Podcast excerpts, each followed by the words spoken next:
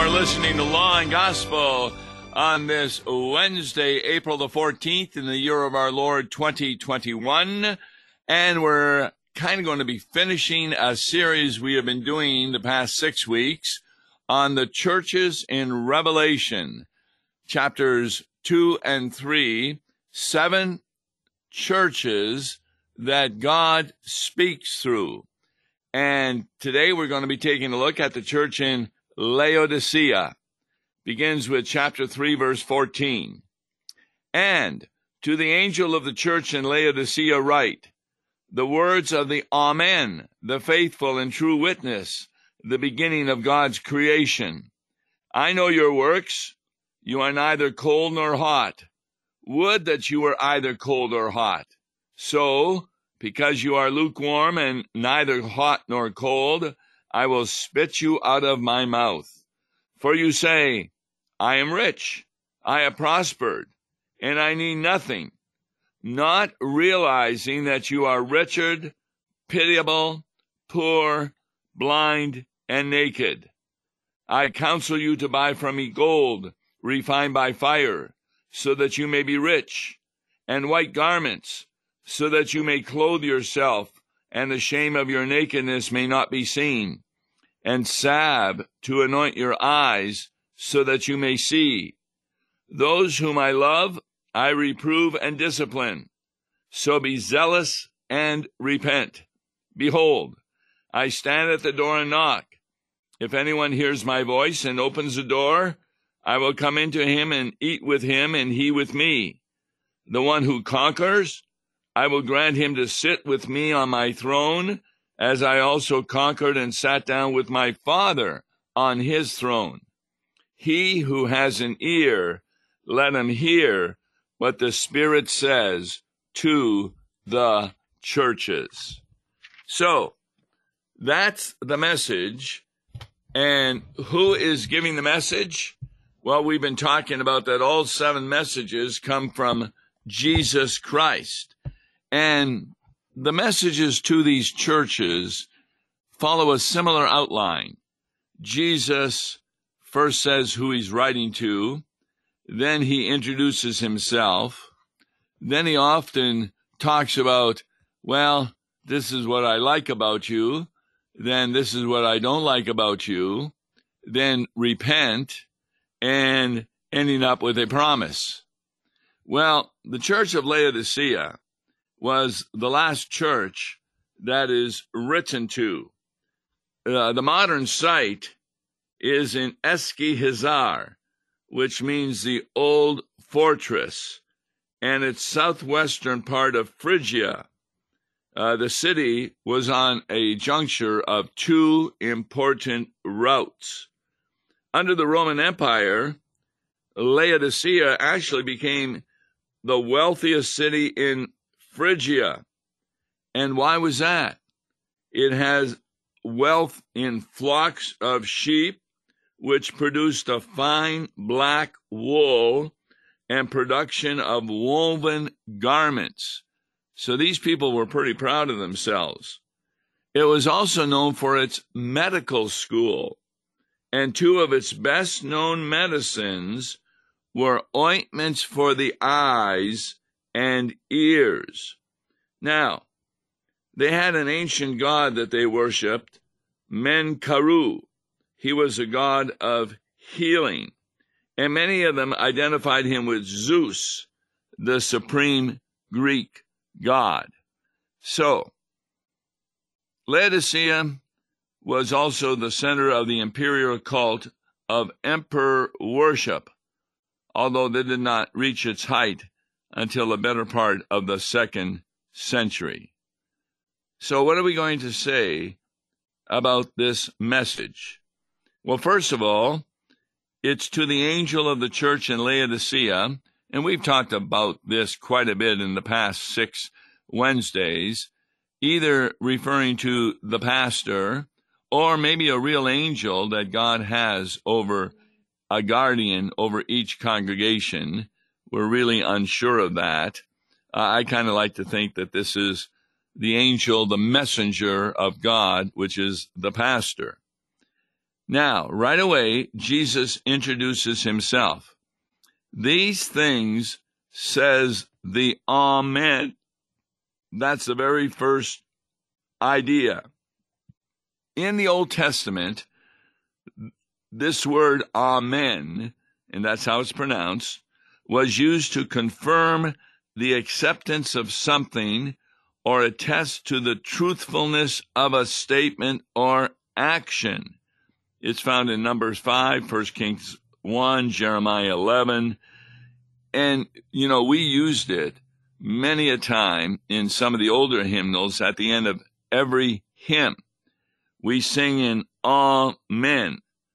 In Revelation, it appears eight times and, and usually is part of an acclamation in doxologies or prayers. Uh, the one exception is here in verse 14 of chapter 3, where Jesus calls himself the Amen.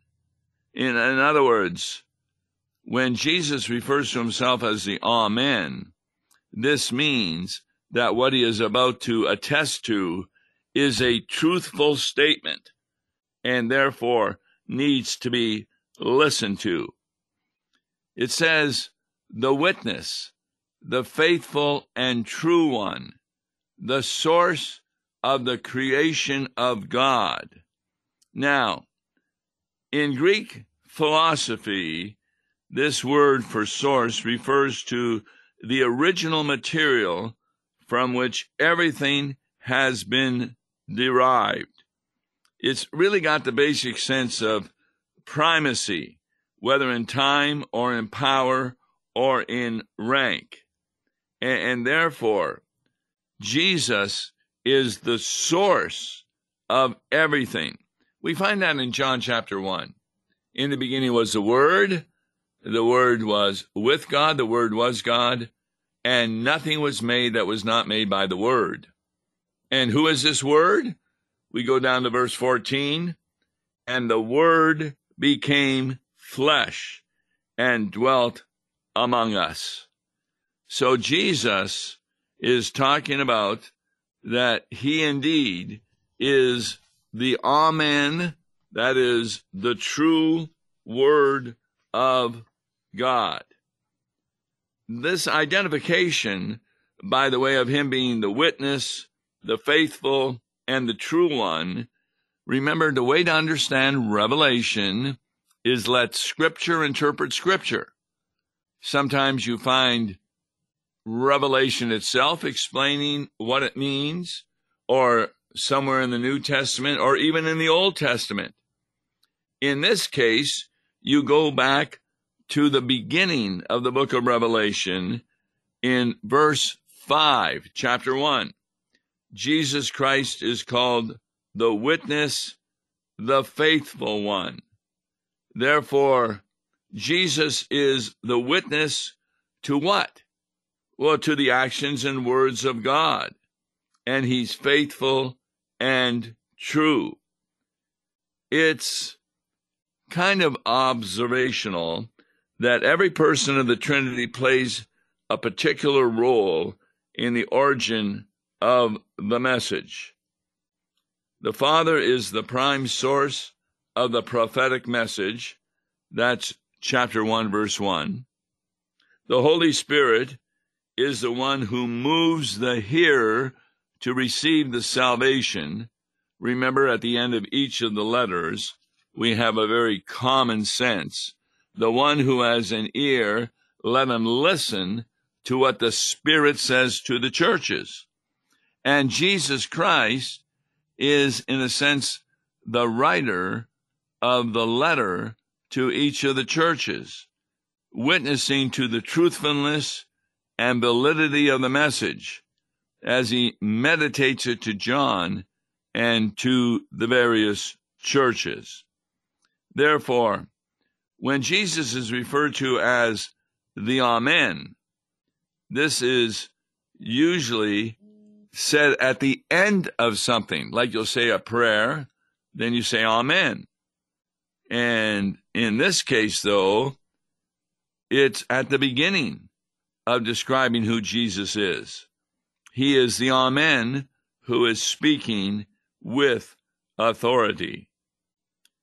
Now, as indicated, the letter also identifies Jesus as the source of God's creation.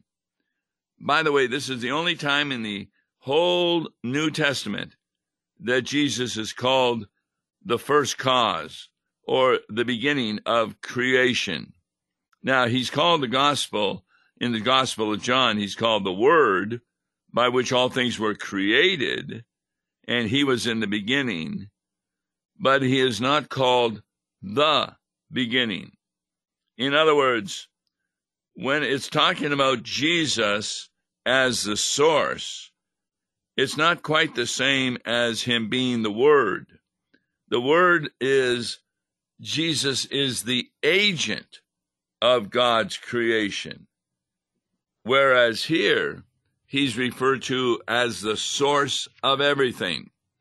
And of course, that's what John says that nothing was created that was not created by Jesus Christ. So, in Colossians 1:18, Paul calls the resurrected Christ the first source, but here the context is not referring to God's creation, but he's the source of what? The holy Christian church. And that's how we need to understand what is being said here in Revelation 3:14. He is that individual by which God's new creation comes into con- existence and which will continue to exist. Therefore, we're not talking about God's original creation, but his new creation, the new heaven and the new earth. And you can read quite a bit about that in Revelation 21 and 22. So, from the very beginning, Christ has always been the Logos, the Word, by whom God created all things. But now, because of his redeeming work on the cross, he's been given the honor of not only being the Word and agent, but also he's the one of the new heaven and the new earth. He's the first. He's the source. For example, when the Bible talks about Jesus being raised from the dead as the first, it's not co- talking chronologically, but it's talking logically that apart from Jesus' resurrection from the dead, nobody else would have been raised from the dead, as Elijah did with the widow's son, or even as Jesus did a number of times, including the raising of Lazarus from the dead. It was all in light of the fact that Jesus is first and foremost the one to be raised from the dead. So, what happens here is this particular church is probably one of the most negative messages of the seven churches. There's really nothing that Jesus commends about this church. He finds her works neither hot nor cold. Now, what is that? That's the sin of ap- apathy. You see, what was the church living for? As indicated earlier, it was living primarily for earthly wealth and selfish desires.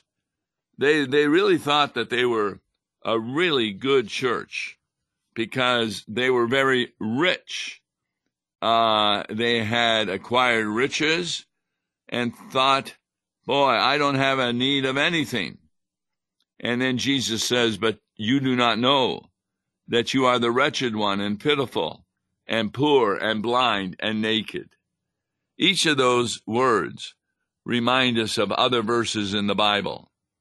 Blessed are the poor in spirit.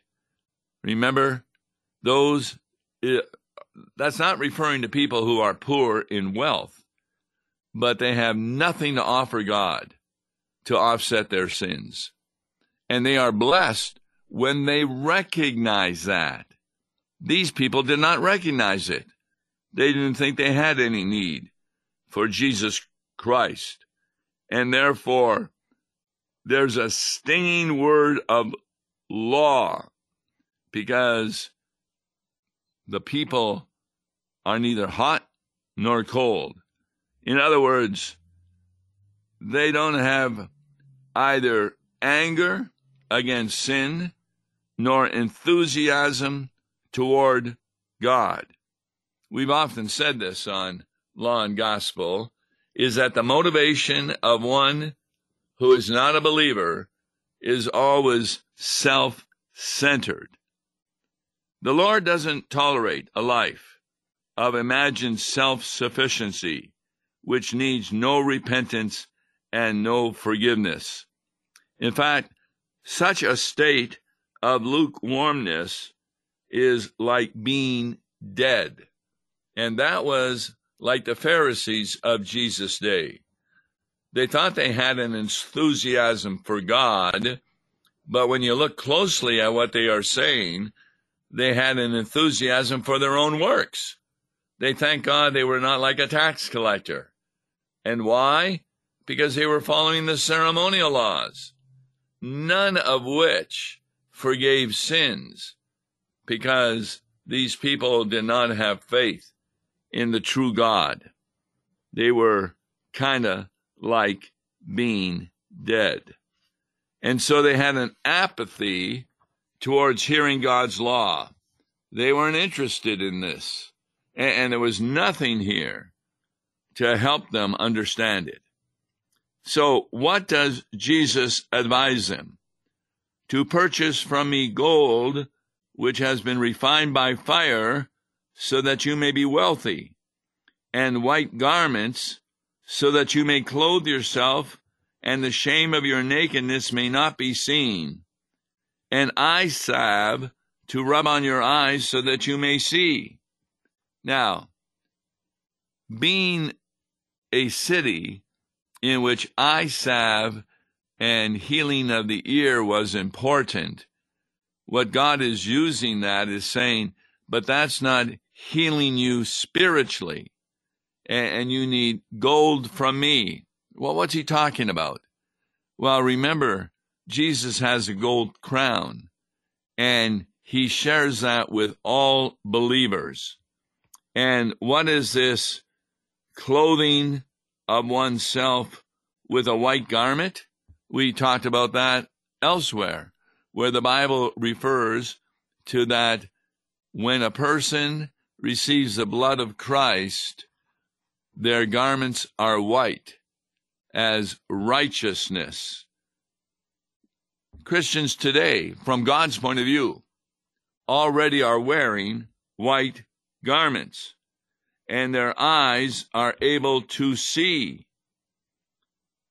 Jesus continues, verse 19 All whom I love, I myself reprove and discipline.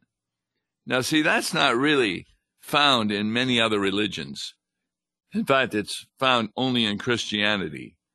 In other religions, when God brings consequences of sin or punishment against the people, that's because God is in wrath against them and he is kind of getting even with them. But Jesus makes it very clear here that those he reproves are those that he loves. Now, that's so clear from John 3:16. For God so loved what? The Christians? The believers? No. For God so loved the world that he gave his only begotten son. See, Jesus here is kind of being a John the Baptizer because John the Baptizer came to proclaim the law. Why? To prepare the people for the coming of Jesus, who is bringing the gospel. How does hearing the law prepare them? because the gospel is the forgiveness of sins. If they don't think that they are that much of a sinner, then they're not going to be interested in the forgiveness of sins. That's why the Laodicean church, it appears that nobody is in it who is balanced. They're neither hot nor cold. Now, the next verse is one that has caused some problems. Behold, I stand at the door and knock. If anyone should hear my voice and should open the door, then I will enter to be with him, and I will dine with him, and he with me. Now, the problem with that is that it sounds like Jesus is knocking on the door of your heart, and you now need to make a decision to open the door. But the context shows that that's a wrong interpretation. Verse 20, 22 says, The one who has an ear, let him listen to what the Spirit says to the churches. So, who are those who have an ear to listen to Jesus, to open the door so he can enter to be with them? And he will be with me, he says. It is those who have given the ear of faith, who now believe in the promises of the gospel that Jesus Christ is the Savior. So, Jesus stands at the door of every heart, and the task of the church is the same thing Jesus is doing proclaiming a message of repentance in order that the door will be opened by Jesus himself and he will be with the believer and will dine with him. Now, is that talking about after Judgment Day? No. It's dining with him while we are still here on earth. It's called the Lord's Supper. Because in the Lord's Supper, remember the apostles dined with Jesus. Then there's always a promise to those who repent. The one who conquers, I will grant to him to sit with me on my throne, even as I myself have conquered and have sat down with my Father on his throne. What's he talking about here? Well, it's talking about his ascension into heaven. In fact, we already know that believers are on thrones. If you go to the next chapter, you will see a fulfillment of God's promise because you see 24 elders are sitting on thrones around the great throne of God. And the throne is just another metaphor like that of a crown for reigning with Jesus Christ and the Father forever in the new age. The image of the throne of both Jesus and his Father also appears in Revelation 7, verse 17, and Revelation 22, verse 3. It's it's kind of like you're running a race at the Olympics and you come in last. But Jesus, who comes in first place, gets a crown of gold and he places it on your head when you stand on that platform of the winners. So it's very important to realize that being at the throne of God will not wait until after the day of judgment. It actually occurs while you are a Christian here on earth. That's found in Ephesians, where it talks about that we die with Christ, we are raised with Christ, and Christ is at the right hand of God where we are also. In, other words, when we pray to God the Father, the only one it is necessary to go through is Jesus Christ. We don't have to go through a saint or someone else. We have direct contact with Jesus Christ. Because when we become a believer, we are also at the right hand of God. And that's obvious because the Bible says we are part of the body of Christ. Now, who's the head? Jesus is the head. And where the head is, so also is the rest of the body. Now, you may be a hand or a foot or another part of the body, but you have a purpose and God uses you. We often talk about He uses you through your vocation. Your vocation could be a pastor, or it could be a teacher, or it could be a parent, or it could be a person at work at an automobile factory. That's your vocation. And I remember when I worked at Chrysler for a while, uh, between years at the seminary, people would come to me and ask me questions of a theological nature, and we would deal with that. Well, that's the church at Laodicea. On tomorrow's Law and Gospel, we're going to give you a surprise about abortion that I was unaware of. So join us tomorrow on Law and Gospel. God Listen bless to Law you. Gospel each weekday morning at 9:30 on KFUO. For a tax-deductible gift to Law and Gospel, please make your check payable to Concordia Mission Society and mail it to Tom Baker, P.O. Box 28910, St. Louis, Missouri 63132. To give online, visit lawandgospel101.com or call toll free 1-877-267-1962.